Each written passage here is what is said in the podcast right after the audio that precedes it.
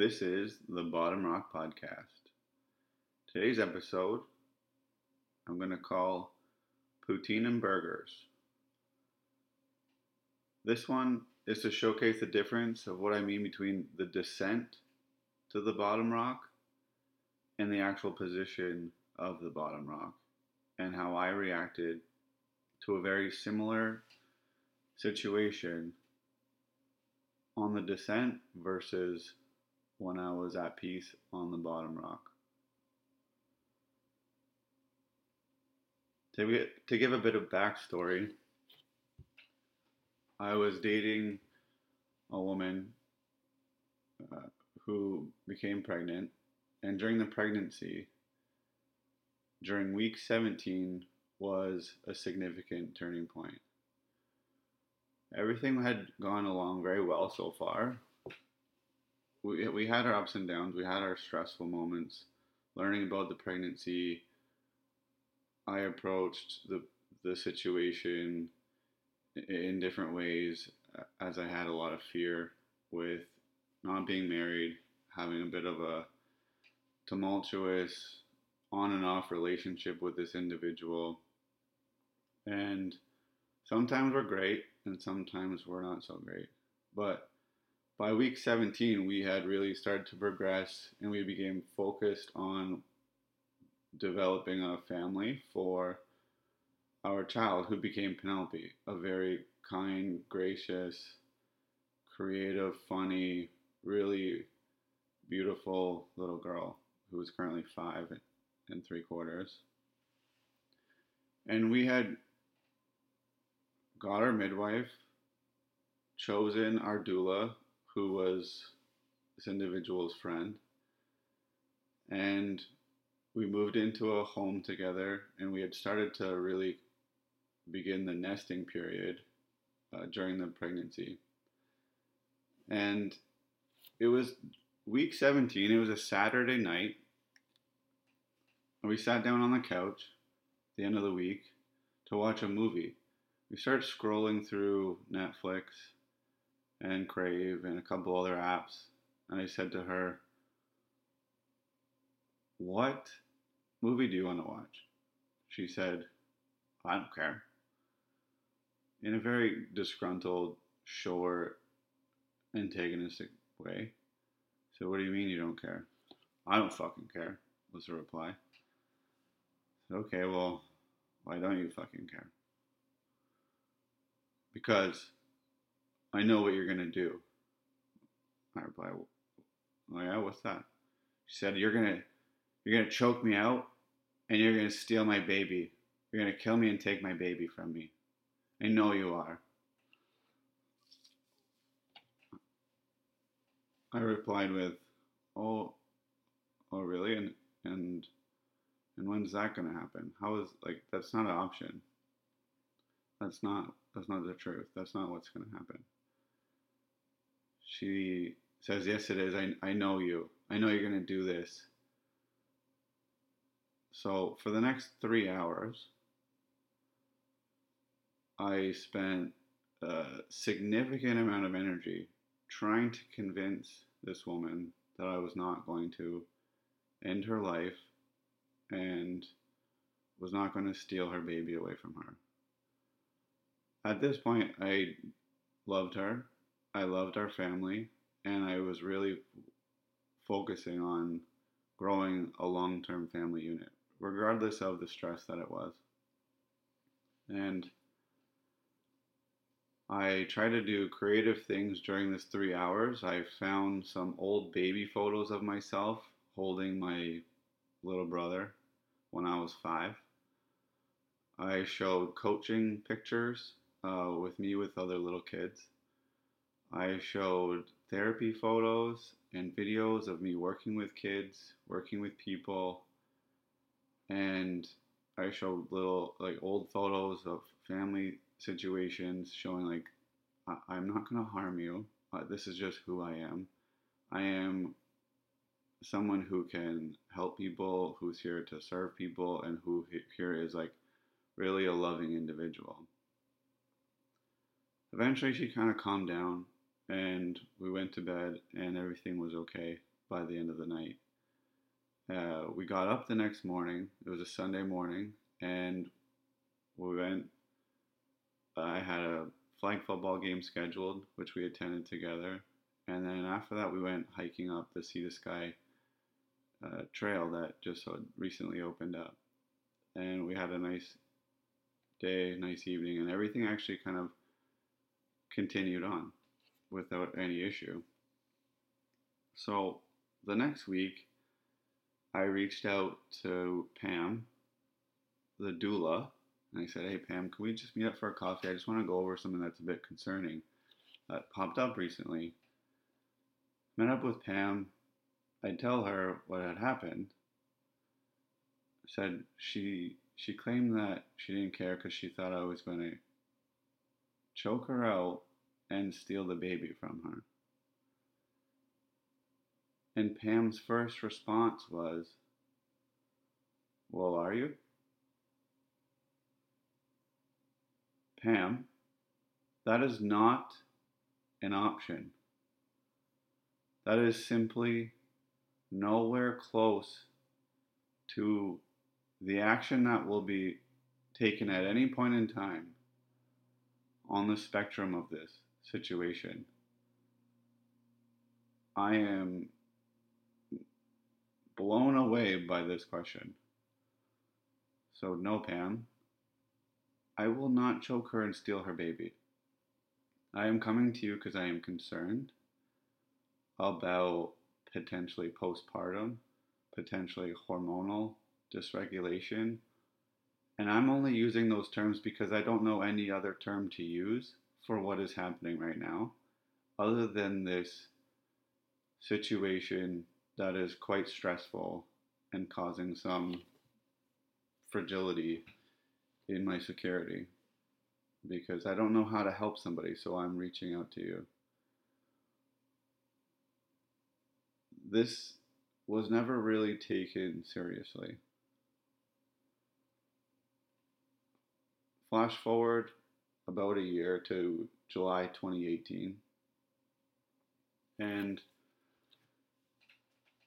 this individual then began began a trend of phoning the police on me, which happened six different times. Uh, a number of times I was not at home. She thought that I was going to come home and kick her out of the house. She thought I was going to come home and steal the baby. She thought I was going to come home and, and harm her. And none of these were any options. This was, there were no threats to it. There, there was, I would constantly repeat, you're loved more than you know. I would use my love language in the way that I knew how. I used my communication at the time that I knew how. Could it improve? Yes, it could.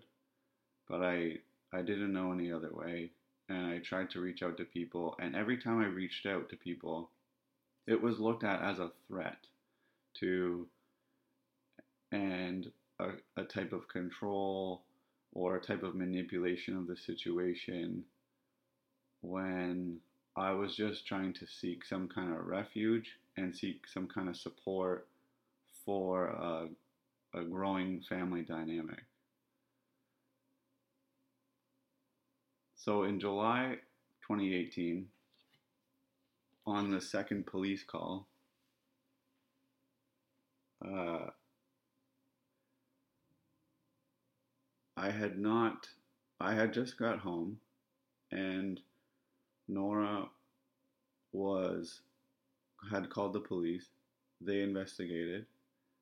There was nothing substantial, but they said, you know what, it's best for you to to leave the home. So she took Penelope and went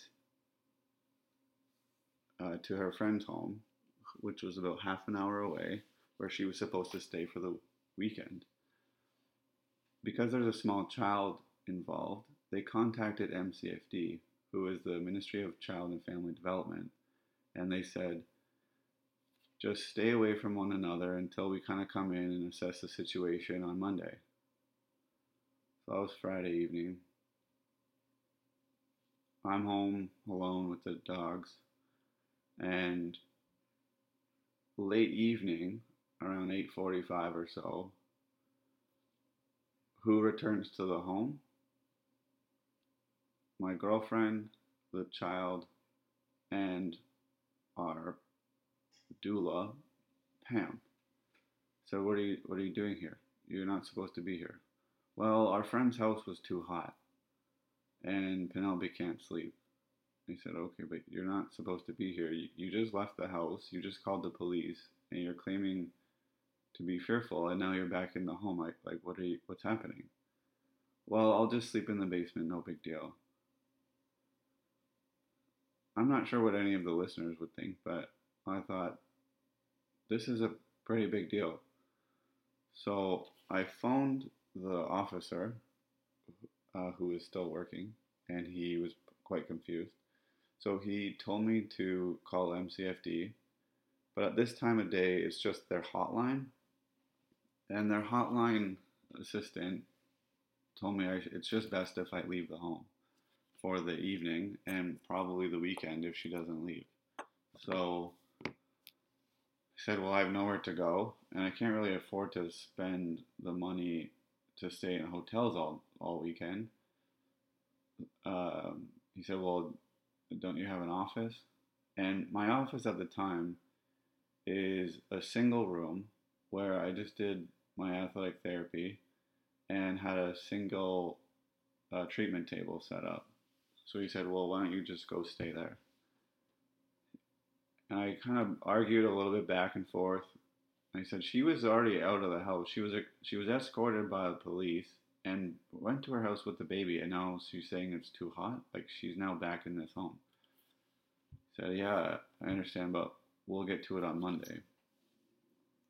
This is very stressful at the time and confusing, and I don't really, I've never experienced this, and I, and there's not many people that I had an encounter at this time who knew what to do. So I left and I stayed downtown at my office. I packed a bag for Friday night and I also had to work Saturday morning downtown. Now, my office building was built in 1910 and the windows are so thin that it seems like they our original windows, but for sure at least 60 years old. And you can hear every conversation and street noise downtown Vancouver, which is quite filled all night with sirens and party goers and all kinds of people. So I didn't really sleep that well. Then on the second night, same kind of situation. The house said that they, the people in the home said they were going to stay there, so I had to stay at at the office again for the second night. And I called MCFD again and they confirmed, yeah, just stay away. We'll, we'll get a hold of you on Monday when you can re enter your home. And I thought, you know, this is this is ridiculous. But I just complied because I didn't want to ruffle any feathers, didn't want to be mistaken as being aggressive or having any issues. So I just stayed stayed away. The next morning I was supposed to go to a open house kind of get together and I go back to my van and I had bought a minivan. I traded in a Jeep for a minivan thinking it was a symbol of being a good family guy to help build security in my partner's mindset that I was dedicated. I know this sounds ridiculous, but I bought the most a boring soccer mom gray Dodge Grand Caravan 2016 with a DVD player on it with it for kids. Like just that's what I drove around in. Just a benign idiot. And and when I went to the van, once again, the van was broken into. Uh, there was nothing in the van, but the windows were smashed. So that's another minimum of $250. Plus, now I have to drive around with no windows. It's quite agitating. Flash forward to Sunday night. Now I, I haven't slept for a few days. I'm feeling a bit fragile. I'm a bit frustrated. I want to go home. I want to get some new clothes. I want to sleep. And I had contacted the officer again. He said, Yeah, sometimes this just happens. Just stay at the office. And if you ever do go home, or when you go home, just keep recording everything. He's seen this before. Different tactics.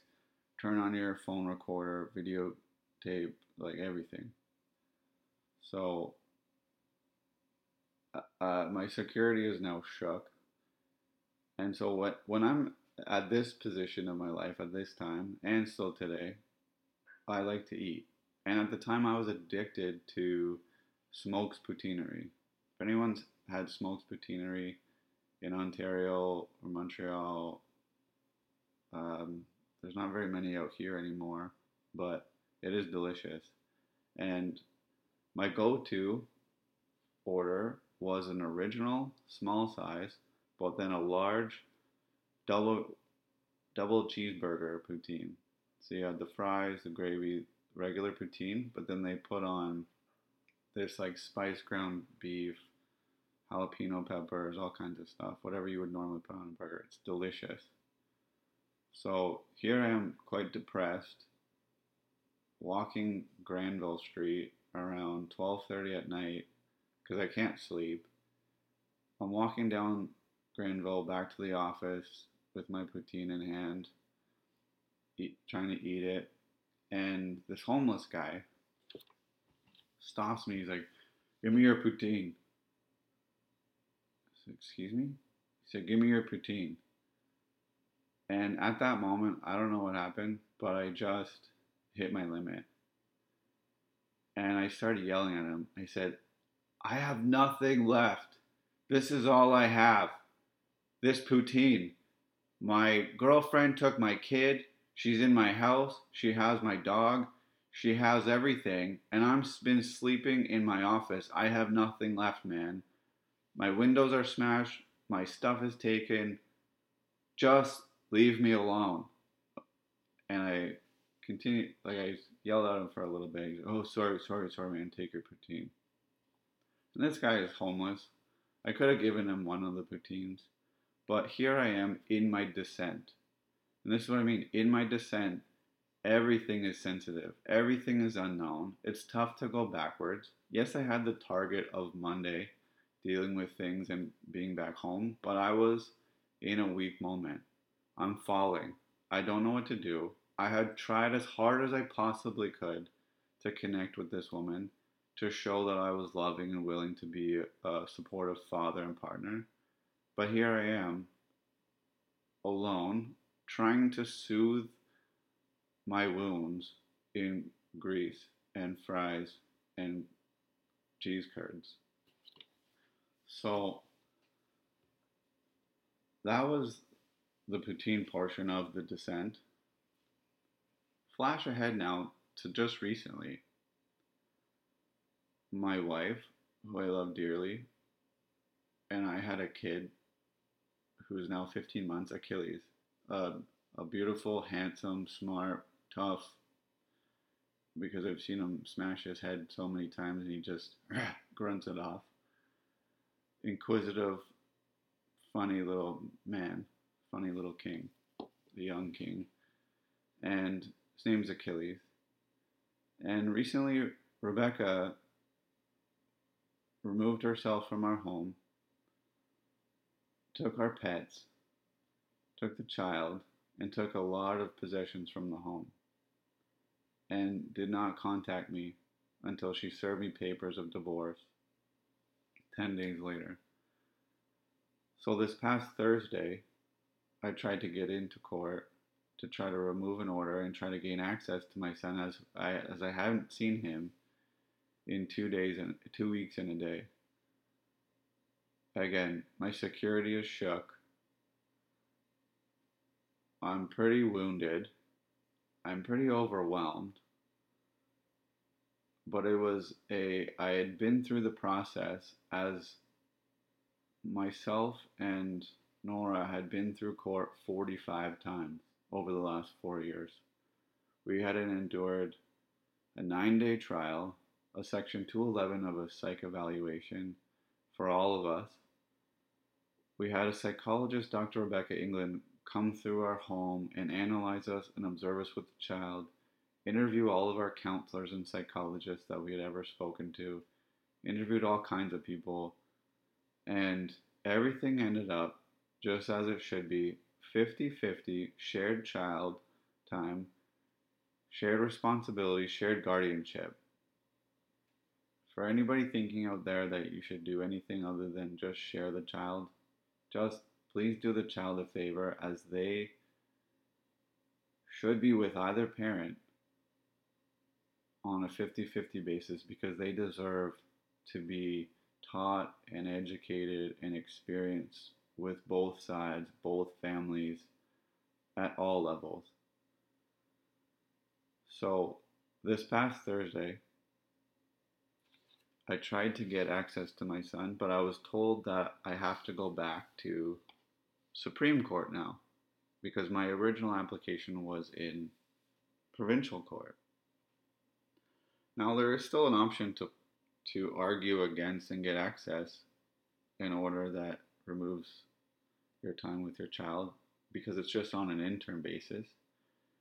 And there's a Family Law Act 164 3D that still allows the court to hear the matter and still make a ruling because this application was submitted prior to the Supreme Court application.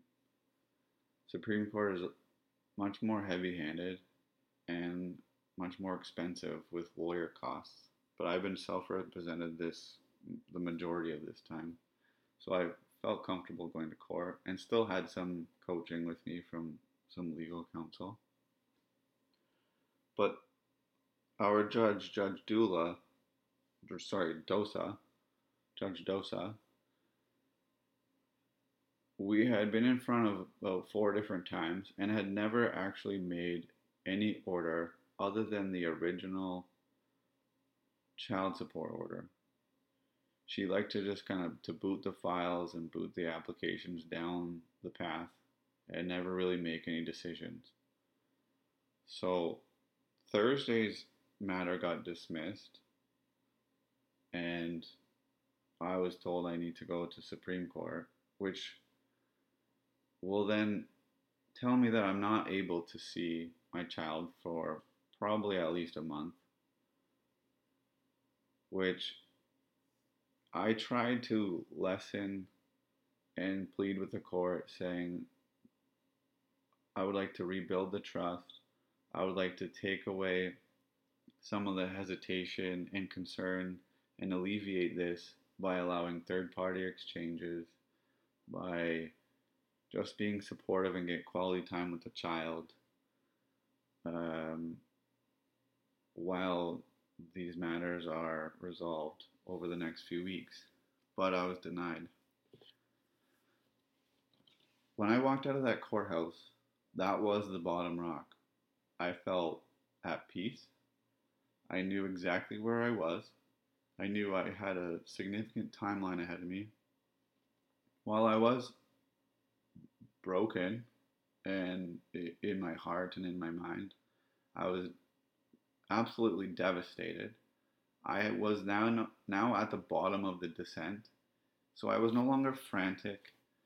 I was no longer reaching for anything. And I was no longer unaware of how far I had to fall. And knock on wood, that is the lowest place I had to fall in this matter. So I tried to come home and take a nap. I couldn't sleep. I went downtown, Vancouver, because I had to work a number of hours later. And I just walked the city for a while. Just thinking, like, what is happening, man? Like, where am I? What am I doing?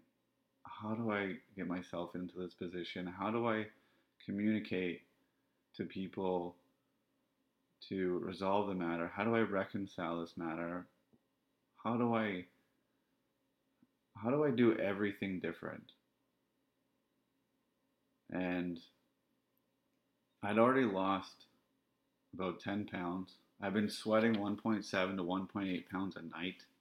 Been flipping over the duvet cover, which is interesting as a side note because the first time I went through this stuff, I just gained weight. I gained like almost the opposite 1.7, 2 pounds a night just eating and not coping well. But this time, now I'm losing weight because it's it's not protective like I'm losing my loves. And so I've been walking for a while, walked by the Pacific Center, and I thought, you know what, I need to get some calories in me. So I stopped by A&W, went in front of the line, ordered a teen burger and a spicy chipotle wrap.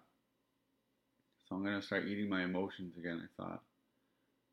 And then just before the food arrives, this 12 year old boy and his friend come up to me as they were waiting. And the one boy, the taller boy, had his kid's meal arrive. And then the shorter boy says to me, Hey man, can you buy me food? And I'm at staring at my phone, trying to numb myself out in my fantasy football roster and stare at Instagram while I pers- like progress to my death here, and and the boys asked me. I said, "What did you say to me?" And he says, "Can you buy me lunch, man?"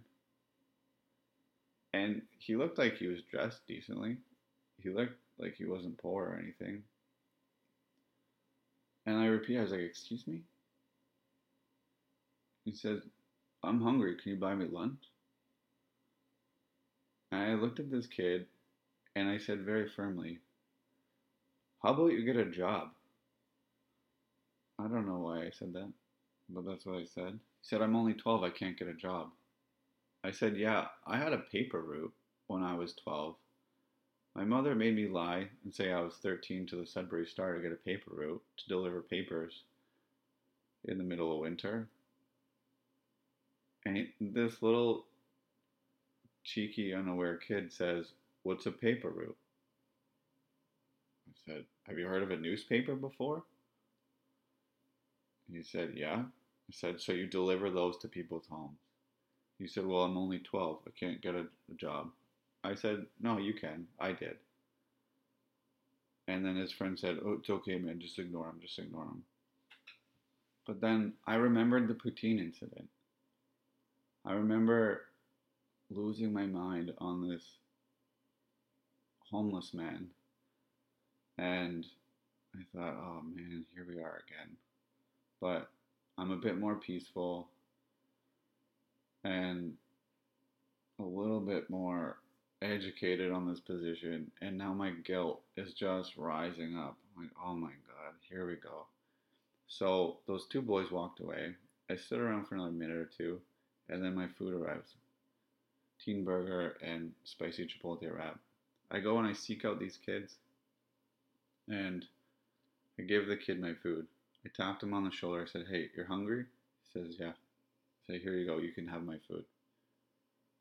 And I just walked away. I didn't say anything else. I just walked away and then kept walking and then went to work and then continued on my life. To me, the, the main message in all of this is that was the difference between the descent when I was in the unknown, to quote Elsa from Frozen, with the poutine man I didn't know where I was going. I didn't know what I had to do. And I was losing everything. And I had no grip on any kind of position. And I was reactive. And I and I was selfish. And I had too much concern.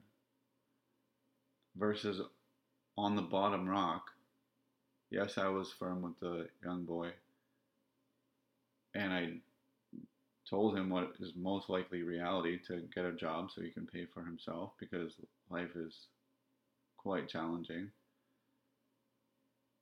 But then the better part of me came forward, the stronger part of me came forward and gave him the food. And